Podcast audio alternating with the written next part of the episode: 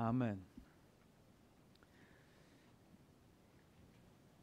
Ta ostatnia pieśń myślę, że zachęcała nas nie tylko do tego, byśmy wyznali Bogu, żeby On wziął nasze serca, ale też świadomie i aktem naszej woli otwieramy dzisiaj nasze serca na Jego obecność i na Jego słowo. Prawda, że tak? Chcemy nasycić nasze serce tym, co Bóg przygotował dla nas w swoim, swoim świętym słowie.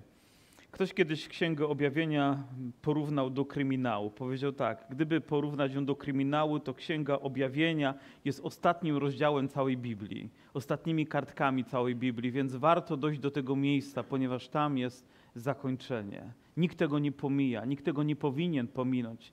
Jakby brakowało tej podstawowej części, byśmy nie, no nie, nie byli w nieświadomości, jak to wszystko się zakończy, jaki będzie miało wielki, wielki finał. Dzisiaj sięgniemy do dziesiątego rozdziału. Nie będziemy omawiać każdego wiersza, ponieważ gdybyśmy w ten sposób chcieli omówić całą Księgę Objawienia, z pewnością brakłoby nam kilku lat, żeby precyzyjnie omówić każdy wiersz. Ale oto na samym początku tego rozdziału czytamy taki wiersz. I widziałem innego potężnego anioła, wstępującego z nieba, odzianego w obłok, z tęczą wokoło głowy, którego oblicze jaśniało jak słońce, nogi zaś jego były jak słupy ognia, a w ręku swoim miał otwartą książeczkę i postawił prawą nogę swoją na morzu, lewą zaś na lądzie i krzyknął głosem donośnym jak ryk lwa, a na jego krzyk odezwało się głośno siedem grzmotów. Myślę, że to musiał być wielce przeszywający obraz, gdy gdy Jan widzi anioła, który staje jedną nogą na lądzie, drugą na morzu, otoczonego chwałą. Niektórzy patrząc na ten obraz przypisują go zmartwychwstałemu Chrystusowi, uwielbionemu Chrystusowi. I skoro nie mamy bezpośrednich odniesień, ja tak daleko bym się nie posunął. Dla mnie, gdy czytam anioł, jest rzeczywiście aniołem i chciałbym jakby tą myśl pozostawić sobie i też pozostawić wam, ale też uświadomić, że ten obraz, który widzi, widzi Jan, jakby uświadamia mu potęgę, chwałę, wielkość, majestat Boga, że On czuwa nad lądem, On czuwa nad morzem, On czuwa nad Kościołem, On czuwa nad każdym z nas. Musimy zdać sobie sprawę i mam nadzieję, że wy jesteście również tego wielce świadomi, że żyjemy nie tylko w fizycznym świecie, który nas otacza, zjawiskach, które próbujemy wytłumaczyć w naukowy sposób, ale żyjemy też w duchowym świecie, w duchowej rzeczywistości. Choć nie potrafimy wszystkiego zobaczyć, to Boże Słowo otwiera nasze serca, otwiera nasze duchowe oczy, abyśmy mogli to również przyjąć. Być może niektórzy z nas nawet zetknęli się z tym, że żyjemy w duchowym świecie, choć nie w pełni byliśmy tego świadomi. Że wiele razy Bóg zaingerował w swojej mocy ponadnaturalny sposób, stawiając aniołów na naszej drodze, otaczając nas swoją chwałą, a my może przypisaliśmy to przypadkowi, zbiegowi okoliczności, ale tak nie było. Żyjemy w duchowym świecie, należymy do Boga i mamy świadomość, że Bóg ma moc zatroszczyć się o każdą naszą potrzebę w ponadnaturalny sposób. A więc jeżeli ty dzisiaj, siostro albo bracie, stajesz w potrzebie, musisz być świadomym i powinniśmy tego być świadomi, jak wielkiego i potężnego mamy Boga. Kiedy ja wspominam jakieś historie z mojego życia, ile razy Bóg zaingerował, to niektóre rzeczy wydają się jak epizody, ale one miały dla nas znaczenie. Kiedyś jechaliśmy z rodziną samochodem, to było w czasach, kiedy jeszcze nie było A4, albo A4 była wybudowana z tych betonów, ten odcinek. I z pewnością pamiętacie, jechaliśmy z dziećmi Fiatem Une, Uno Zero, 1 Fire, także nasze dzieci siedziały z tyłu i w pewnym momencie wyprzedził nas samochód, zatrzymał się przed nami na autostradzie. My musieliśmy się zatrzymać za nim, a było to w stronę Niemiec. Wyskoczył jakiś mężczyzna bardzo szybko, a więc serce zabiło nam mocno, nie wiedzieliśmy co robić, a on podbiegł do naszych tylnych drzwi, otworzył je i zamknął, wszedł do samochodu i pojechał dalej nasze drzwi były otwarte, były niedomknięte, tam były małe dzieci, a my nie byliśmy tego świadomi. Wierzę, że Bóg nawet w takich przypadkach okazuje, jak wielką ma moc zatroszczyć się pomimo naszej świadomości. Nie zrobiliśmy tego lekceważąc życie naszych dzieci absolutnie, ponieważ nie wiedzieliśmy, co się, co się dzieje. Byliśmy wystraszeni. I on po prostu znikł, pojechał z prędkością światła i tyle go widzieliśmy. I chyba nawet był na niemieckich blachach. Nie wiem, czy aniołowie mogą jeździć na niebieskich blachach, ale na niemieckich blachach, ale, ale w każdym bądź razie wiem, że Bóg w ponadnaturalny sposób potrafi zaingerować w nasze, w nasze życie. Kiedyś słyszałem świadectwo pewnego człowieka, który miał zwiastowaną Ewangelię. Wiecie, mówiono mu o Jezusie, mówiono mu o Jego miłości, o Jego łasce i on tak dość biernie do tego podchodził. O tak, być może, prawdopodobnie, ale też kaznodzieja zaczął mówić o świecie duchowym, o świecie gdzie to są demony, gdzie są siły ciemności. I on wtedy zaczął drżeć. Wrócił do swojego pokoju i nie mógł sobie z tym poradzić. Mówi, rzeczywiście zło go otacza i te siły ciemności zaczęły go atakować i pobiegł do kaznodziei i mówi, wiesz co, Mówi, skoro jest diabeł, a w to wierzę, to musi być też Bóg. I w tym momencie się nawrócił. Zdajemy sobie sprawę, że żyjemy w duchowym świecie. Są aniołowie, których potęga jest wielka, o czym świadczy choćby ten, ten wiersz. Jest Bóg, który troszczy się o to, co dzieje się na ziemi. Nic nie wymyka się spod jego, spod jego kontroli. To, co go otacza, tego anioła, jest rzeczywiście zjawiskiem, które, które można by przyjąć jako, jako coś, co tylko Bóg może dać, czym może nas otoczyć, w jaki sposób może się nami też posłużyć. I może pominę tutaj wszystkie te elementy związane z każdym z tych wierszy. I na końcu czytamy też, a gdy, mm, a głos, który słyszałem z nieba, wiersz mm, ósmy mówi, a głos, który słyszałem z nieba, znowu się do mnie o tak odezwał. Idź i weź księgę otwartą, którą ma w ręku anioł stojący na morzu i na lądzie. Poszedłem tedy do anioła i powiedziałem mu, by mi dał książeczkę. A on rzecze do mnie, weź i zjedz zjedz ją. Gorzkością napełni żołądek swój, lecz w ustach Twoich będzie słodka jak miód. Wziąłem więc książeczkę z ręki anioła i zjadłem ją, a była w ustach moich jak słod, słodki jak miód, a gdy ją zjadłem, żołądek mój pełen był gorzkości. I powiedziano mi, musisz znowu prorokować o wielu ludach i narodach i językach i królach. Oto niezwykła rzecz i nieco dziwna dla nas, że ta sama rzecz z jednej strony może być słodkością i może być też goryczą. Oto książka, książeczka tu jest nazwana zwój, pewnie nie był dostatecznie duży, bo był nazwany tak jakby pieszczotliwy, trochę jeszcze zdrobniale, a więc jakąś część wziął i, i zjadł i w ustach było to dla niego słodkie, ale we wnętrzu jego było gorzkie. Ktoś kiedyś powiedział, że właśnie takim też jest słowo. Z jednej strony jest słodkie jak miód, ale z drugiej strony może być też trudne do przyjęcia jest czymś, z czym musimy się zmierzyć. Może być dla nas lekarstwem, może być dla nas wyzwaniem, może być dla nas czymś, co trudno nam jest też zaakceptować. Z jedną częścią oczywiście chcielibyśmy się zgodzić, ale drugą chętnie byśmy pominęli. Ale jeżeli przyjmujemy Boże Słowo, to musimy przyjąć je całe. Prawda, że tak? Musimy przyjąć te rzeczy, które są dobre. I z pewnością każdy z nas, gdyby wziął Biblię i popatrzył na jej grzbiet, to zobaczyłby, że mamy fragmenty, które są bardziej przez nas umiłowane i są części Biblii, które są pomijane nie są zaczernione, tak? bo gdy czytamy te same fragmenty, to kartki, grzbiety w tym miejscu stają się czarne ze względu na powracanie do nich i są takie białe plamy, które są jakby nietknięte, dlatego że trudniej nam jest do nich wracać. Ale Biblię trzeba czytać całościowo, trzeba czytać i obietnicę, i wyzwania, i to, co nas zachęca, i to, co nas koryguje, bo takim jest Boże Słowo. Jest słodkim, ale może być również i gorzkim. I takie jest też życie, że są rzeczy dobre i są rzeczy trudne, a Boże Słowo przygotowuje nas i na jedno, i na drugie. I wiemy, że żyjemy w czasie łaski, i ja mam przywilej żyć w czasie łaski. Naprawdę urodziłem się 54 lata temu i żyję do tego dnia, i muszę powiedzieć, że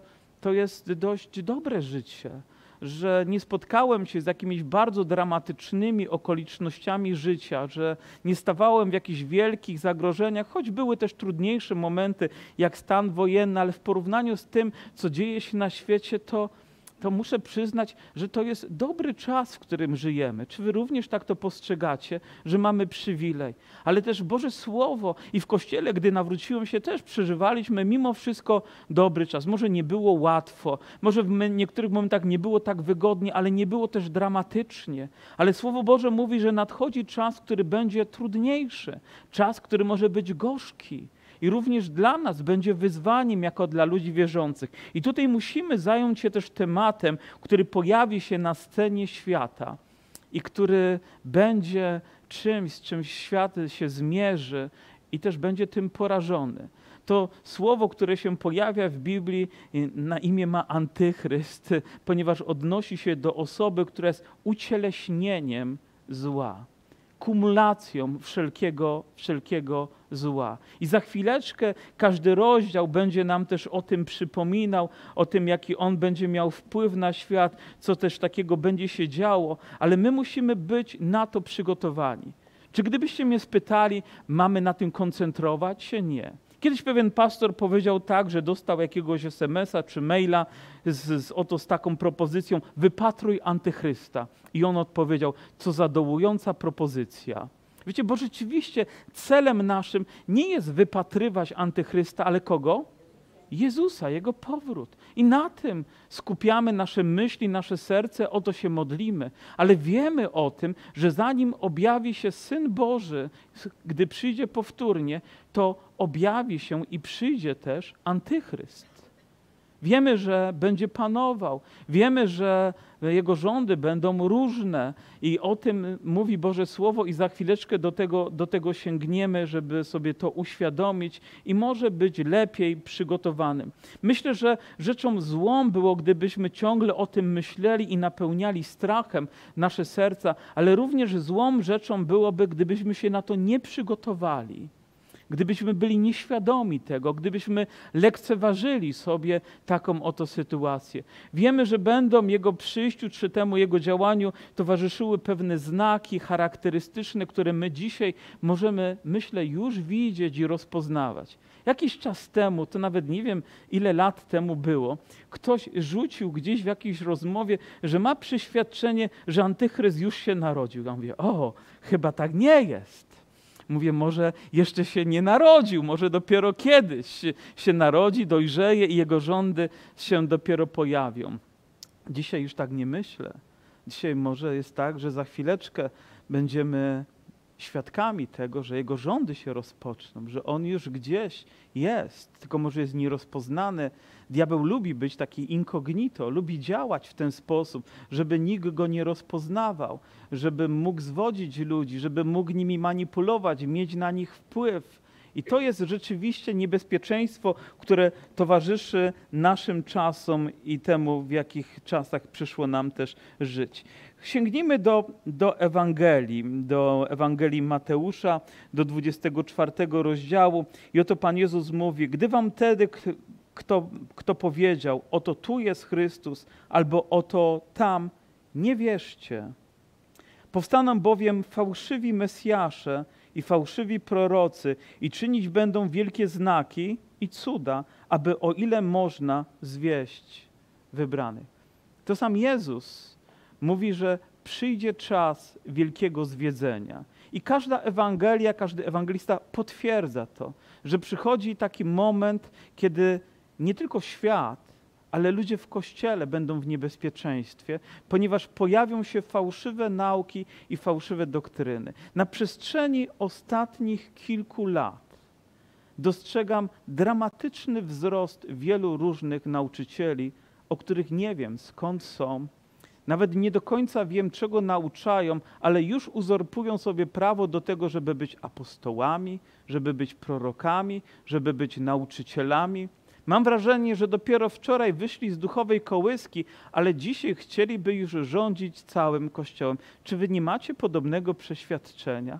Że coraz więcej słyszymy o to tu, o to tam, że jest coś, co powinno przykuć naszą uwagę, że oto tu się dzieje taka rzecz, ale jeszcze to nawet nie jest to, co się wydarzy.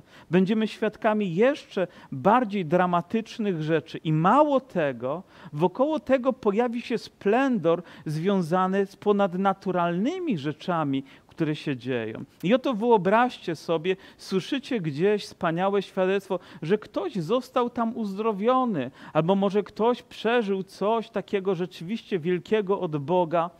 I myślicie sobie, o, to musi być wspaniały zbór, o, to musi być prawda, o, to musi być coś, co powinno też, nie wiem, może i mnie tam zaprosić, i powinienem w tym uczestniczyć. Ale nie to powinno przykuwać naszą uwagę, ale naukę, którą głoszą, słowo, które głoszą. Bo jeżeli tym znakom, które towarzyszą tej społeczności, tej grupie ludzi, nie będzie towarzyszyć prawda Bożego Słowa, która będzie fundamentem ich życia, ich służby, ich postępowania, prawdy, w której żyją, to wiecie co? To musimy być zdystansowani do tego. I żeby to rozpoznać, to nie tylko te rzeczy zewnętrzne, za którymi ludzie pójdą bardzo chętnie, bo kto nie chciałby, żeby przestała boleć go wątroba, albo trzustka, albo żołądek, albo kręgosłup, albo głowa, albo inne rzeczy. Kto nie chciałby lepszego bytu materialnego, albo kto nie chciałby rozwiązania ponadnaturalnego, jakichś problemów, ale nawet gdy takie rzeczy się pojawią, to musimy zdać sobie sprawę, że w tym musi być coś więcej, bo te rzeczy przeminą, ale to, co jest cząstką wieczną, to Słowo Boże. To, czego Jezus nauczał, było ważniejsze nawet niż to, że ktoś został w tym momencie uzdrowiony, bo on i tak umarł. Nawet Łazarz, który został wzbudzony, nawet on w pewnym momencie musiał odejść. Ale jeżeli przyjął Ewangelię, przyjął zbawienie, to pewnego dnia będziemy razem z nim świętować w niebie, prawda? To jest ta wieczna cząstka. I Pan Jezus ostrzega nas, abyśmy nie dali posłuchu tym fałszywym naukom, rzekomym proroctwom, rzekomym objawieniom, które się pojawią, ale nie mają nic wspólnego z Bożym Słowem. Wiecie, nie muszę szukać daleko, nie muszę wybiegać w przeszłość, ale nawet dzisiaj, podczas jednej rozmowy, rozmawiam z kimś i ktoś mówi, ale ja dostałem znak. Ja mówię, dobrze, jaki to był znak? Mówi, o, pojawiły się światła kolorowe na niebie. Wiecie, ale te światła, powiem, pojawiły się, nie oznacza, że były znakiem od Boga, jeżeli doprowadziły człowieka do czegoś, co jest niezgodne z Bożym Słowem. Prawda, że tak? Powiem, światła mogą się pojawić i może nawet diabłu zależy, żeby one gdzieś się pojawiły. Ale jeżeli są niezgodne z objawieniem Boga i Jego Słowem, a to zdefiniowałem w jedną minutę albo nawet w 10 sekund, że tak jest, to ja nie chcę mieć z takimi znakami nic wspólnego. Pierwszym znakiem, który chcę czytać i rozpoznawać, to jest źródło, to czyste, z którego każdy z nas powinien czerpać. To jest Boże Słowo. Cokolwiek byłoby niezgodnego z Nim, powinno być w naszych myślach i w naszym sercu zakwestionowane. Dlaczego? Bo tak uczy nas Jezus Chrystus przyjdzie szatan i jego celem jest sprzeciwiać się Bogu. Antychryst ma w swoim założeniu to, żeby, żeby ekskalować grzech po to, żeby ludzi odwieść od żywego, prawdziwego Boga. Pan Jezus mówi w kolejnej Ewangelii, wielu przyjdzie w imieniu moim. Ilu przyjdzie? Nie jeden, nie dwóch, ale wielu przyjdzie na świat. I to nie tylko na przestrzeni historii, ale w tym ostatecznym czasie. Będzie oto tu, oto tam i wielu przyjdzie w imieniu moim, czyli będą powoływać się na kogo? Na Jezusa. Oni powiedzą, o, my mamy prawdę. I mówiąc, jam jest i wielu, wiecie, to przykre, ponieważ ja mam świadomość tego, że Kościół żywy Kościół, ewangeliczny Kościół nie jest wielki. To nie są w naszym narodzie wielkie miliony ludzi, którzy by wierzyli. I nawet z tej garstki jeszcze mamy być przesiani, jeszcze mamy być zwiedzeni, więc tym bardziej powinniśmy uważać i strzec naszego serca, aby nie dać się zwieść jakiemukolwiek fałszerstwu. Pamiętam film, który oglądałem wiele lat temu, jak e, pewien pastor w Stanach Zjednoczonych miał dość dużą kongregację, dość, dość wielu ludzi I, i, I, mówił na początku dobre rzeczy i był bardzo charyzmatyczny, aż pewnego dnia powiedział: Wiecie co, musimy zabrać nasze majątki, a w zasadzie sprzedać je, wpłacić wszystko na wspólne konto i przeprowadzić się do Gujany. I tam stworzymy miasto, które będzie dla nas rajem.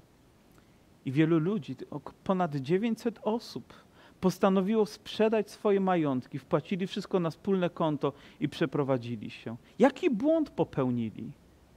Jaki błąd popełnili ci ludzie w tym momencie? Po pierwsze, oparli wszystko na jednym człowieku. Oparli wszystko na tym, co nie jest prawdą wynikającą z Bożego Słowa. Wiecie, czego uczy nas Ewangelia?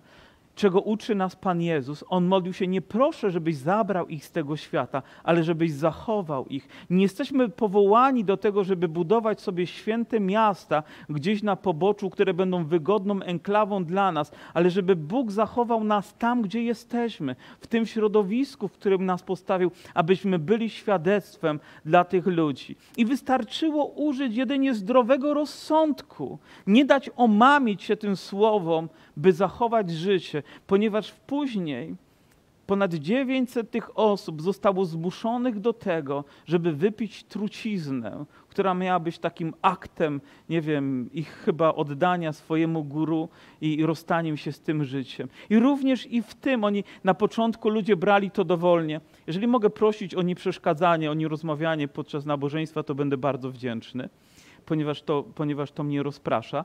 Ale, ale na, na początku ci ludzie robili to dobrowolnie, ale później robili to pod przymusem. Przyłożono im karabiny do głowy. Mówię, popełniony był gdzieś błąd. I my musimy uważać, aby takie schematy, takie rzeczy po prostu nie powtarzały się. I dlatego wiernie powinniśmy wciąż na nowo powracać do Bożego Słowa. Nie wystarczy ci tylko to, co powie ci ktoś. Ty sam potrzebujesz to odkrywać. Ty sam potrzebujesz zdemaskować fałszerstwo. Kiedyś czytałem jakąś książkę i bardzo ten przykład przemówił do mnie, jak pewien bankier mówi, jak rozpoznać fałszywy banknot od prawdziwego banknotu, gdy podróbka jest tak dobra i tak doskonała. Jak uczy się ludzi, którzy mają to rozpoznawać? Widzicie, ja myślałem, że pierwszą rzeczą to trzeba pokazywać to, co fałszywe, żeby się nauczyli tego. Mówi, nie, trzeba pokazywać aż do bólu prawdę, żeby później, gdy zobaczymy fałszerstwo, łatwo je rozpoznać. Bo gdy znasz prawdę, to rozprawisz się z tym, co fałszywe. Jeżeli znasz prawdę Bożego Słowa, to, czego uczył Jezus, to, czego uczyli apostołowie, to nikt nie wmówi ci, że to tak wygląda, albo to powinno być w ten sposób praktykowane, ponieważ wiesz, co mówi Słowo Boże i będziesz mógł za każdym razem nim odpowiedzieć Amen. A więc Pan Jezus uczy nas, abyśmy nie dali się zwieść ludziom, którzy będą bardzo elokwentni w swojej mowie, ale cała uwaga będzie skupiona na nich. Oto tu jestem, oto ja jestem, oto Pan taki albo Pan inny. Gdzieś kiedyś przeglądając też zaproszenia na ewangelizację. I myślę, że założenie tych ludzi było bardzo dobre, ale pierwszą rzeczą, która się pojawiła na tym plakacie, to nie było to, że spotykamy się w imieniu Jezusa, żeby przynieść dobrą nowinę czy Ewangelia, o, będziesz uzdrowiony, otrzymasz odpowiedź na swoje potrzeby a dopiero później gdzieś w tle, że w pier na pierwszym tle jest człowiek, jest jego, nie wiem, sława, jest jego charyzmatyczność, ale nie Jezus. I myślę, że takie rzeczy być może są tylko pozorne. Ja wiem, że żyjemy w medialnym świecie. Ja wiem, że trzeba do ludzi komunikatywnie przemawiać również i przez wizerunki i inne rzeczy, ale w tym wszystkim musimy być bardzo czujni, żeby rozpoznawać, by nie dać się jakby zahipnotyzować fałszywej nauce, a później wcisną ci tylko to, co tylko chcą, a ty przyjmiesz to bezkrytycznie. Nawet niedawno miałem kazanie na temat kształtu bukłaka. Jak Pan Jezus powiedział, że, że nie wlewa się młodego wina do starych bukłaków, prawda? Że Ewangelia jest młodym winem i w zasadzie nasz kształt życia powinien być odzwierciedleniem Ewangelii. Dobrze rozumiem? Ale jeżeli jesteś taki sztywny, jeżeli jesteś starym bukłakiem, to nie możesz dostać tego, co nowe, tylko oni przez to, co nowe, nie rozumieją Ewangelii. którą głosił Jezus, tylko naukę, którą oni mają. A jeżeli ty tego nie przejmujesz, to znakiem tego, że jesteś starym bukłakiem. Rozumiecie różnicę? Powiem, różnica jest w Ewangelii. W jej pięknie, w jej niezmienności, w jej mocy, w jej chwale, którą Pan Jezus chce, żeby z pokolenia w pokolenie była tą samą Ewangelią. I dzisiaj ona nie musi być specjalnie uatrakcyjniona, ponieważ ta stara Ewangelia, która wciąż jest nową Ewangelią, jest wystarczająca do tego, żeby ludzie byli zbawieni, żeby ludzie mieli życie wieczne, żeby ludzie mogli cieszyć się pokojem. Nie musimy nic z niej ujmować, ani nic do niej dodawać szczególnego. Ona sama w sobie jest wystarczająca, by poruszyć nasze serce, by łzy się pojawiły, by nadzieja przyszła, by Boża odpowiedź mogła pojawić się dla nas przez Boże Słowo. Więc musimy uważać na to, co słuchamy, na to, czego się uczymy, na to, skąd pojawiają się ci tacy incognito, niemal nauczyciele, którzy nie mają za sobą lat służby, nie mają autorytetu, powiem, który został wypracowany przez ich standard życia, a dzisiaj chcą mieć wpływ na wielu ludzi. I Pan Jezus mówi: Po prostu, moje dzieci, uważajcie, bądźcie czujni, nie dajcie się zwieść. Wielu ludzi podejmuje szczególne działania, zanim poznają mleko Ewangelii, zanim zasmakują go, już chcą spinać się na Himalaje i nie dokonywać nie wiadomo jakich rzeczy. Ja wiem, że jako dzieci mamy takie tendencje. Ja też jako dziecko prawdopodobnie wchodziłem w buty, mam nadzieję, mojego taty, nie mojej mamy, które były o wiele za duże. I, i, i w ten sposób to było, to było śmieszne, tak? Ponieważ to nie było dopasowane do mnie. I to jest zrozumiałe dla dziecka ale nie po to, żeby pojawić się na ulicy, nie po to mówić, że to jest standard, tylko po to, że po prostu przez chwilę dziecko zagalopowało się, ponieważ chciało być takie jak, jak tata. Nawet gdy czytamy dzieje apostolskie, to widzimy, że to apostołowie przychodzili, żeby włożyć ręce w Samarii na tych, którzy byli zbawieni, prawda? Ale dzisiaj każdy chce wkładać na każdego ręce i przynosić mu błogosławieństwo. Proszę, bądźcie nawet ostrożni, kto na was wkłada ręce.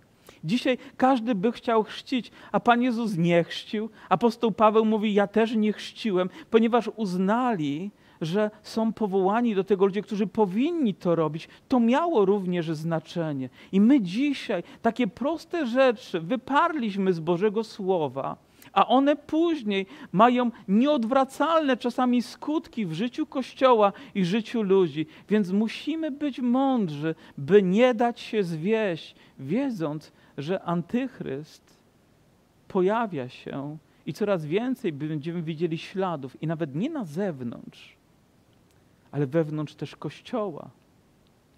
Związane to będzie pewnie ze standardami naszej moralności, naszego życia, naszej służby, naszego poświęcenia.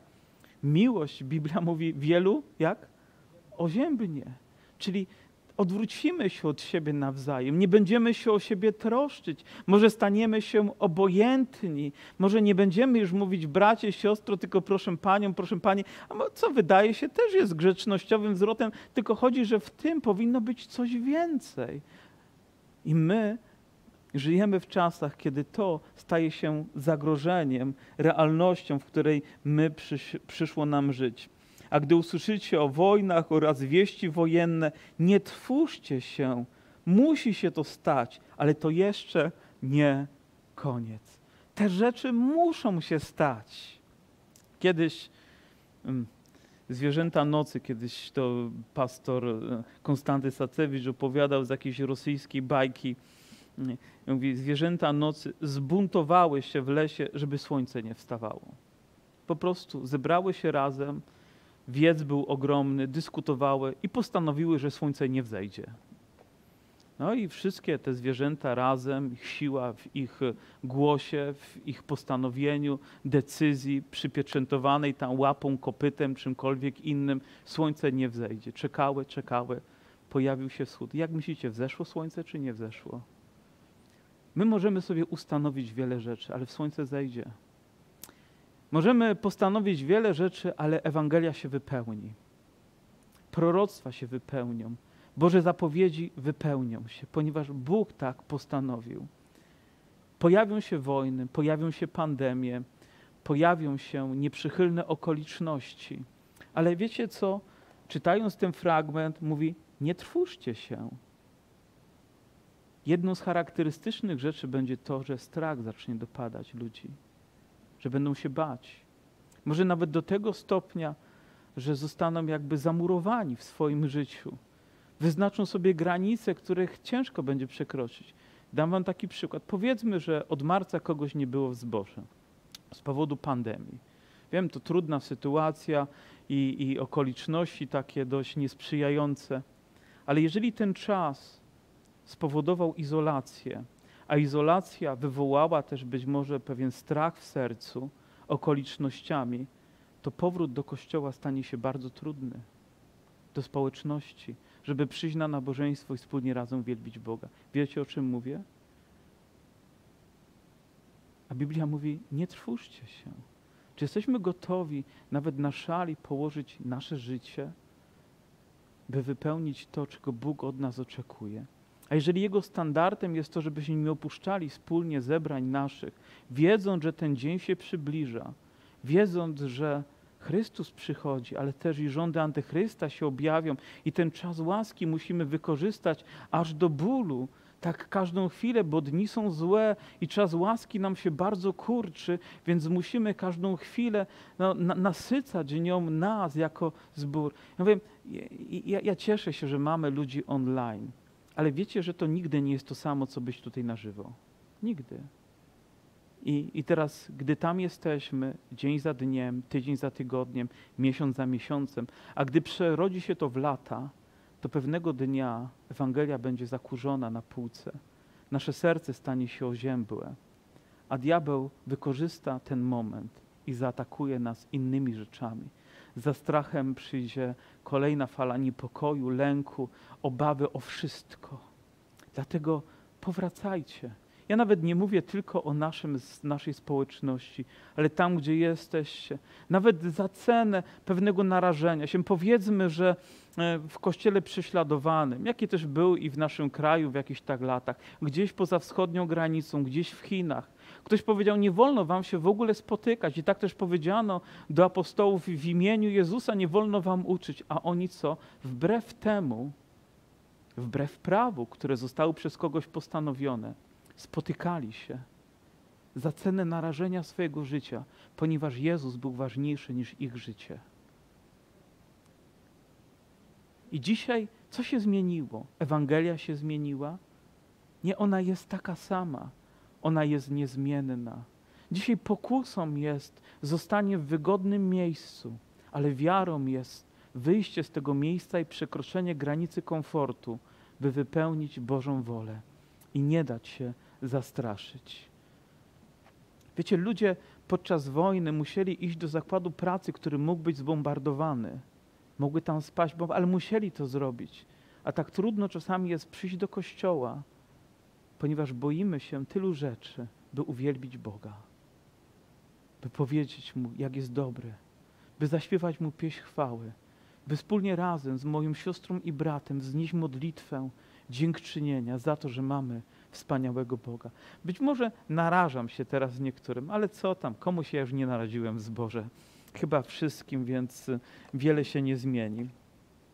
I możemy czytać tak w zasadzie w nieskończoność w Ewangeliach o tym, co Pan Jezus y, mówi, ale chciałbym, żebyśmy jeszcze na chwilę, mamy jeszcze godzinę czasu, prawda?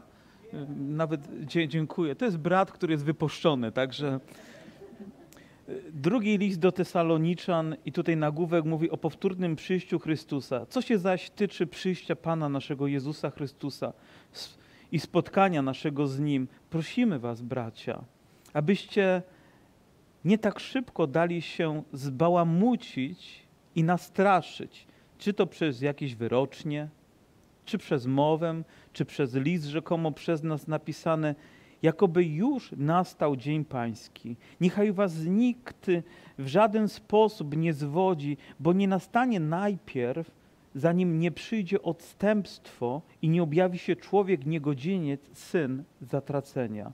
Przeciwnik, który wynosi się ponad wszystko, co się zwie Bogiem lub jest przedmiotem, przedmiotem boskiej czci, a nawet zasiądzie świątyni Bożej, podając się za Boga. Czy, na, czy nie pamiętacie, że jeszcze będąc u was o tym wam mówiłem?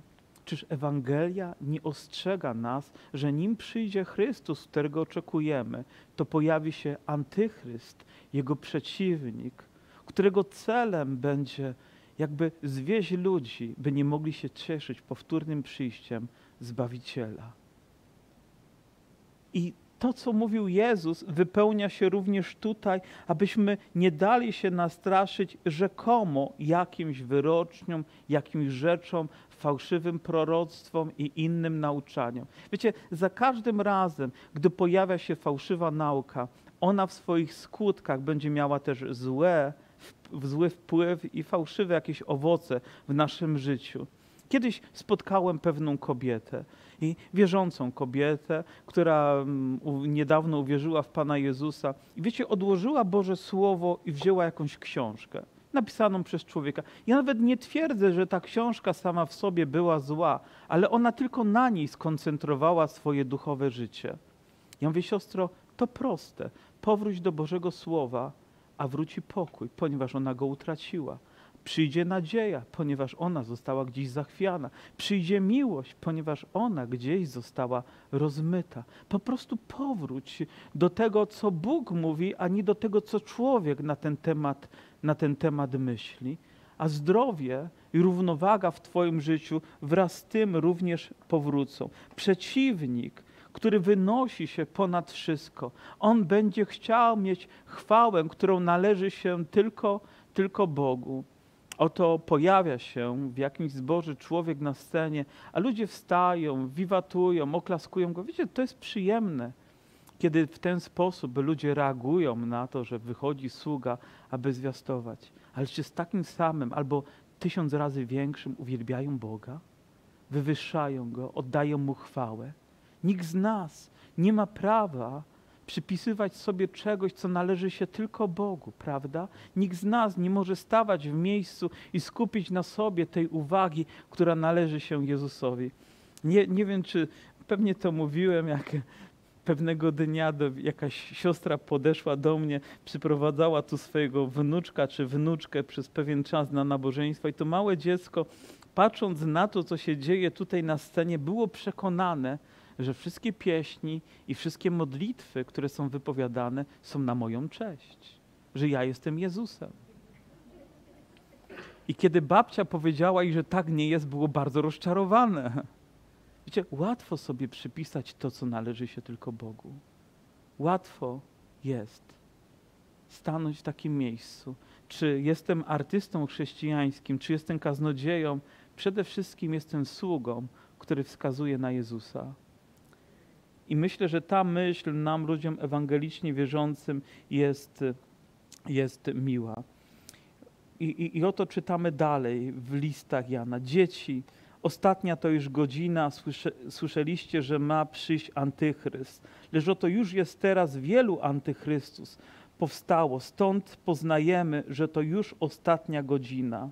Wyszli spośród, spośród nas, lecz nie byli z nas. Skąd oni wyszli? Spośród nas. Skąd? Z kościoła. Skąd? Z ewangelicznej jakiejś wspólnoty.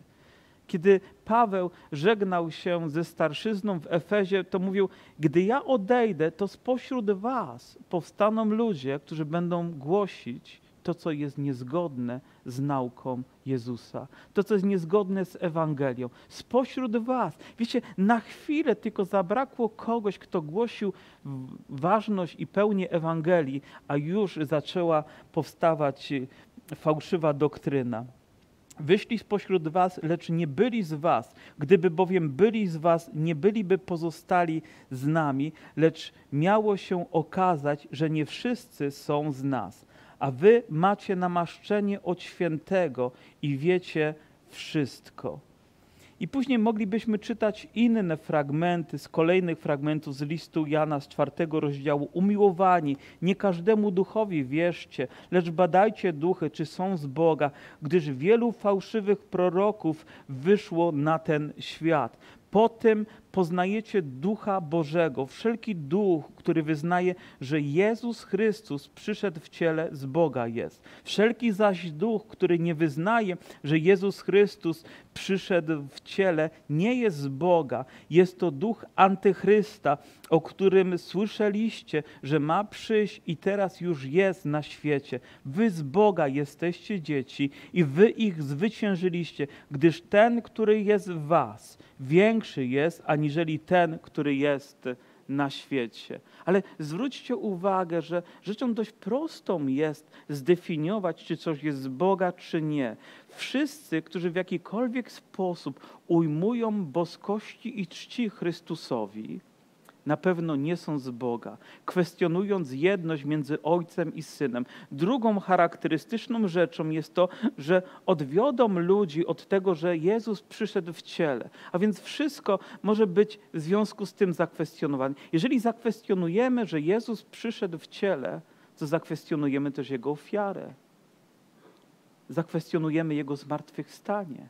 Zakwestionujemy to, co jest fundamentem chrześcijaństwa. Zakwestionujemy krzyż, zakwestionujemy potrzebę zbawienia z łaski. Wszystko można w związku z tym zakwestionować, więc nie wiem nawet, jaką naukę można tutaj stworzyć, ale wszystko nie przeżywa się dla samych przeżyć, ale przeżywamy to w związku z prawdą. To, czego uczy nas całe Boże Słowo, to pewnej równowagi, abyśmy poznali prawdę i byśmy mogli tej prawdy doznawać w naszym życiu. Jeżeli przyjmujemy tylko jedno, jesteśmy w niebezpieczeństwie. Powiedzmy, że w jakiejś społeczności najważniejsze są doznania. Wiecie, co zrodzi się w tym kościele? Tylko emocjonalizm. Ja nie mam nic przeciwko emocjom, ale wiem, że one nigdy nie będą właściwym fundamentem, fundamentem do budowania mojego życia. Dlaczego? Bo one się zmieniają. Raz są intensywniejsze i raz są słabsze. Tym co definiuje moje życie, to prawda, która wynika z Bożego Słowa. Ale powiedzmy, że ktoś tylko buduje na prawdzie i proszę zrozumcie mnie dobrze, tylko prawda, ale liczy się tylko litera, można paść w legalizm, można też ludzi krzywdzić tylko nakazami i rozkazami. Potrzebujemy jednego, zbudować nasze życie na prawdzie, a później doświadczać ją w naszym życiu, widzieć jak Boże obietnice, Jego chwała i łaska realizują się w nas. Jezus Chrystus przyszedł w ciele. Jezus Chrystus wykonał wspaniałe rzeczy, dokonał planu. Diabeł próbuje to zakwestionować, ponieważ on boi się triumfu, który dokonał się na Golgocie, zwycięstwa nad grzechem i nad śmiercią i zrobi wszystko, żeby Kościół nie postawił w centralnym miejscu to, co powinno stać żeby w jakikolwiek sposób ująć temu, zlekceważyć, umniejszyć, dodać to jako epizod tylko do chrześcijaństwa, ale to jest fundament, na którym budujemy. Amen. A więc w związku z tym będziemy tego i my się trzymać. Apostoł Paweł mówi: Ja się nie chlubię niczym innym, jak tylko Chrystusem, jak tylko Jego krzyżem, Jego mocą w moim życiu. Ja jestem z Chrystusem ukrzyżowany i że nie, nie żyję już ja, ale żyje we mnie Jezus. I musimy czasami ukrzyżować nasze porządliwości, emocje, nasze zapędy, aby triumfowało to, co jest faktem wynikającym z Bożego Słowa i co w rezultacie przyniesie największe błogosławieństwo w naszym życiu, bo ten, który jest w nas, jest większy niż ten, który jest tego świata. Aleluja. Więc Antychryst pojawi się jego rządy, będziemy o tym czytać, będą trwały przez pewien okres czasu. Czym będą się też charakteryzować, będziemy to odkrywać. Ale jest jedna dobra wiadomość. On zostanie zabity tchnieniem ust Syna Bożego. Zostanie zabity, zniweczony. Jakże się cieszę, że jestem po stronie zwycięzcy. Jakże się cieszę. Jakże się cieszę. I jak wielu ludzi będzie rozczarowanych, ponieważ nie są we właściwym miejscu. Dziękuję Bogu za Kościół. Dziękuję Bogu za Was, że możemy stać razem w Ewangelii i cieszyć się tym, co Bóg ma dla nas. Zobaczcie, nawet trudne fragmenty mogą być słodyczą dla nas i wyzwaniem dla naszego życia. Aleluja. Chwała Panu, niech będzie. Powstańmy. Panie Jezu, dziękujemy Tobie za Ewangelię, za jej piękno, za jej moc, za niezmienność tej dobrej nowiny, która jest przekazywana z pokolenia w pokolenie. Panie, dziękuję Ci, że ona była wystarczająca, aby, aby prekursorzy nasi w wierze mogli być zbawieni na przestrzeni wieków. I Panie, i ona dzisiaj jest wystarczająca, byśmy my mogli nasycić nią nasze życie i cieszyć się, Panie, z owoców, które przynosi. Ale też, Panie, dziękujemy Ci, że Twoje słowo przygotowuje nas na te gorzkie chwile, które przyjdą na świat. I Pani, bez względu na skalę trudności, na wielkość wyzwań, Panie, chcę, żeby Kościół Twój w Dąbrowie, zbór w Dąbrowie, Panie, moje siostry, moi bracia byli na to przygotowani. Panie, dałeś mi też tą odpowiedzialność, bym uczył Twojego słowa. I Panie, chcę czynić to zgodnie z tym, jak ono zostało zapisane. I Panie, i w mądrości Twego ducha, i w Jego mocy by było przekazywane, Panie, tym, którzy tego potrzebują. Panie, i ucz nas tego. Panie, gdybyśmy zapędzili się, Panie, gdybyśmy coś pominęli albo Panie, na coś nie zwrócili uwagę, prosimy, Panie, otwórz jeszcze szerzej nasze umysły i serca, byśmy mogli rozumieć, mogli przyjąć i Panie, również byśmy mogli żyć, doświadczać realności Ewangelii. Panie, dziękujemy Ci, że dane nam jest jako Kościołowi, jako ludziom żyć w czasie łaski. Panie, co za przywilej jest wolności śpiewać Tobie pieśni uwielbienia, wznosić modlitwy, nazywać Cię Panem i Zbawicielem. Panie, dziękujemy, że możemy robić to tutaj, możemy robić to na ulicy, Panie, możemy to robić w naszych domach i zakładach pracy. Panie, nawet uśmiech ludzi na ich twarzach, może lekceważący, jest niczym, Panie, w porównaniu z tą chwałą, którą mamy w naszych sercach, wyznając Cię Panem i Bogiem naszego życia. I Panie, modlimy się, abyśmy nie dali się zwieść, abyśmy nie dali się zastraszyć i tak jak mówi słowo, zbałamucić, Panie, rzekomymi rzeczami, bo chcemy żyć w prawdzie i chcemy tej prawdy doświadczać w naszym życiu dla chwały Twego imienia. Amen.